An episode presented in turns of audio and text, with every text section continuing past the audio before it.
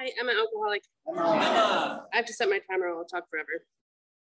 Um, okay, my name is Emma, alcoholic. I uh, my sobriety date is June 30th, 2015. It's like right in my face. Um, I'm from Huntington. My tri my home group is a triangle group in uh, Huntington. And um, I have like 10, 15 minutes. 10? Okay, cool. All right. So I can remember I'm like four or five years old at the babysitter's house and I would get in trouble and I would try and lie and manip manipulate to get myself out of that trouble. Never being taught to do that at four or five years old, it just kind of came naturally. And, you know, after doing the steps and learning some facts about myself, I realized that my thinking was screwed from the very beginning. You know, drugs and alcohol aren't my problem. They're a symptom of my problem, which is my thinking. Um, so, you know, I had a good childhood. I rode horses, I played sports, and life was pretty good. You know, I'm, I'm from Vermont and um, I didn't start getting into trouble until about eighth grade when uh, we're at the end of the year school trip and all my friends were like standing around smoking in a circle. And I go to pass a cigarette to the person next to me and it was a damn science teacher. it's like, this, this, is not good. Um, so I got in trouble and I had to take my exams after school. And I didn't think it was, it was a problem. I'm just, you know, hanging out with the cool kids, doing what the cool kids do. And that was like the beginning of the downward spiral. Um, 10th grade, I thought it would be fun to get drunk on the bus ride to school. My friend was going to get drunk on her bus and we were going to meet there and it was going to be great. and I got hammered and she didn't. Um, again, arrested by the school cop this time and suspended. My mom had to come get me out of school. And, you know, in 10th grade, I'm already like messing up the people's lives about me, you know, not, not thinking that it's a problem. Everybody gets drunk at school. um, so yeah, um, my thinking was like so screwed, you know? So uh, I graduated high school and, you know, throughout high school, I kind of dabbled here and there with, with pills and Coke and um, drank, you know, at parties and stuff. And the summer I graduated, I spent all the money I got from graduation on, on Coke. I was like hanging out with the dealer all summer and I'm not sure how, but I still had to pay for stuff. Um, so yeah.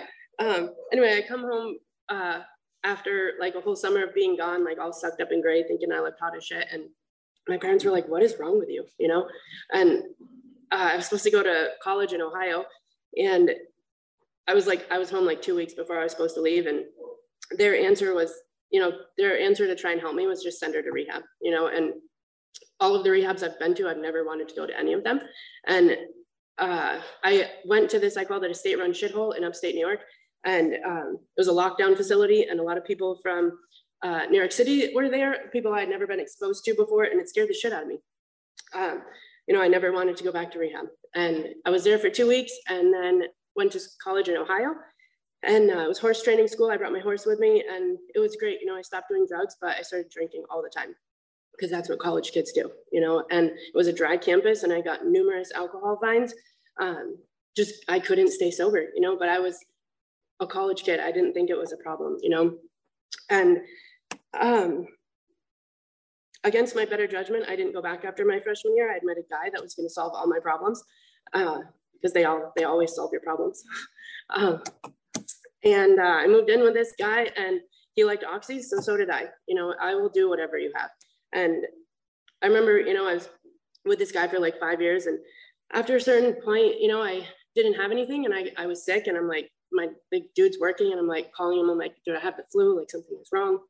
He's like, you just have to get loaded and you'll be fine. I'm like, you don't understand. Like I am seriously sick. Anyway, I got loaded and I was fine, you know, and ever since that day, I did whatever I had to do to not feel like that again.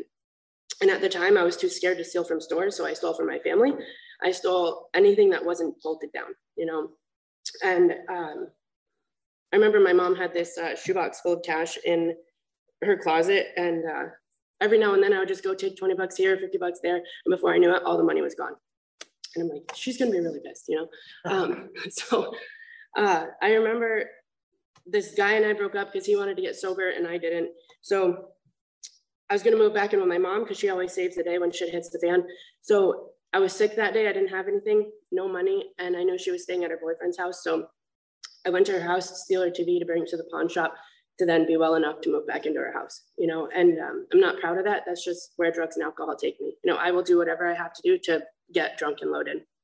Um, so I moved back into our house, you know, and handful of treatment centers later up and down the East Coast, thinking if I just get out of Vermont and get away from these people, that everything will be okay, you know. And one of the treatment centers I went to, my counselor told me, wherever you go, there you are. I'm like, what the fuck does that mean? Um, I had no clue what that meant, you know. So I now know, like, I am the problem, and wherever I go, I go. You know, my thinking is with me wherever I go. So the book talks about the um, cycle of the alcoholic, right? Restless, irritable, discontent. Um, go on, have this obsession that tells me that getting drunk or loaded is going to solve my problems. I give into that obsession, go on a little run, emerge remorseful with a firm resolution not to drink again. This time's going to be different, mom. I really want to stay sober, you know, and in my heart, I really mean that. But I, you know, have lost the power of choice in drink. I no longer have any choice over when I drink, how much I drink, or anything, you know. So um, I uh, went to this nice excuse me, nice treatment center in, in Connecticut one time. And there was guys and I could smoke there. And I'm like, I'll stay here forever, you know? and my counselor there, I stayed for 90 days and figured out how to program really well, right? I do what you want me to do. I say what you want me to say, just so I can get out and go back to doing the things that I want to do, which is get drunk and loaded. Um, she thought it would be a good idea to move to Delray Beach, Florida after. So I'm like, okay, you know, at least if I'm homeless, I'll be warm.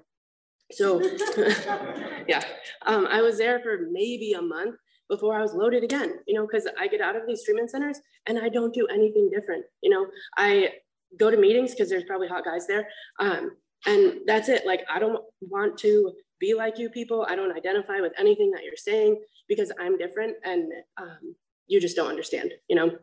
So uh, in Florida for about six months, um, I was homeless there and it was not warm. Um, so, and back in treatment, and then I moved back to Vermont in with my mom and um, you know things just didn't get any better and i met this lady um, sorry i moved back to connecticut and uh, where this nice treatment center was and i met this lady who's kind of like my mentor and she was from california and she's like i'm moving to california or moving back to california why don't you come with me? I'm like okay. So i just packed up my car and i moved across country. I was suboxone sober when i got here. Um, and uh, i moved so i moved in with her family. And um, her started, started hanging out with her daughter who we drank all the time. And um, then I started hanging out with her brother because I'm classy like that. So uh, um, yeah. Um, he uh, liked Adderall and Xanax, so so did I, you know, and before I knew it, you know, Adderall turned into meth and that took me down quicker than anything ever has, you know, before um, I never been arrested before I moved to California. And then within six months of being here, I was arrested numerous times. I uh, got kicked out of this place I was living, so I moved into my car. And then that somehow got repoed. The people from Connecticut found me because I don't pay my bills when I'm getting drunk and loaded. So um, I moved into my boyfriend's car. And um, then we got busted one night and that got impounded. And I get out and now I'm like, I have nowhere to go. I'm homeless, you know, and roaming the streets of um, Costa Mesa and Santa Ana for like a year um, not thinking that I had a problem because I surround myself with people who are doing the same things that I am. So I don't have to see, um, you know, the shitty person that I am and the shitty things that I'm doing.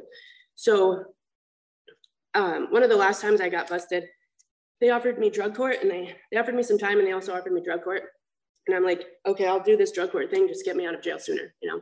And no idea what I was signing for. And uh, looking back now, drug court saved my life, you know?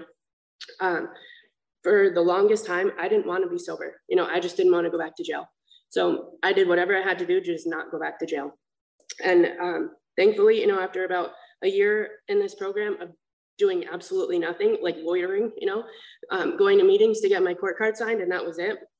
Um, I had some really nice friends that told me if I didn't do the steps, I was gonna have to find new friends because I was like a not nice person. Um, so, you know, I, I uh, got a sponsor and I started taking her much needed direction, you know, and my life started to change. Um, and uh, it's crazy how that happens, you know. Step one, obviously my life is unmanageable, right? I'm obviously power powerless over drugs and alcohol. Step two, I'm like, yeah, okay, there's probably something out there that can help me. Um, step three is, is only a decision, right? I don't have to believe in God at step three. I have to make a decision that I believe, you know. Um, Step four, I sat far too long on because I uh, don't want to look at the shitty person that I am. Um, did a fifth step, felt absolutely no relief whatsoever. And I was a little upset by that because um, I'd heard these people talk about all these this big weight lifted off their shoulders and that just didn't happen for me, you know. Six and seven are ongoing, which I think are a couple of the hardest steps.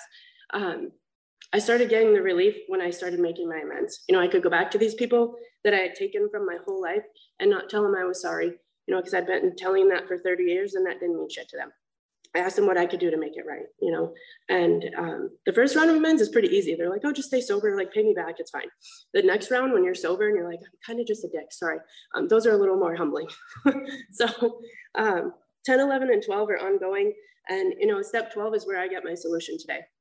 Taking other women through the steps is just an absolutely amazing feeling, you know, um, and uh, totally lost my train of thought. My life is completely amazing today as a direct result of the 12 steps, you know, and um, I have all these amazing things. I bought my first brand new car this year, which is, I think is pretty rad, um, all by myself. And, uh, you know, I have all these awesome material things, but I think the best thing that AA has given me is this peace of mind. You know, I can lay my head at, on the pillow at night and not have to worry about who I burn today, who I'm going to have to burn tomorrow, so I can get loaded. You know, I like the person that I see in the mirror today. Um, I have a son that doesn't ever have to see me drunk and loaded, which is pretty bad. Um, and, uh, you know, if I can give you guys any suggestions, it's do the steps and your life will change whether you want it to or not. If you're a woman in this room and you need help, please see me after the meeting. Thanks for letting me share.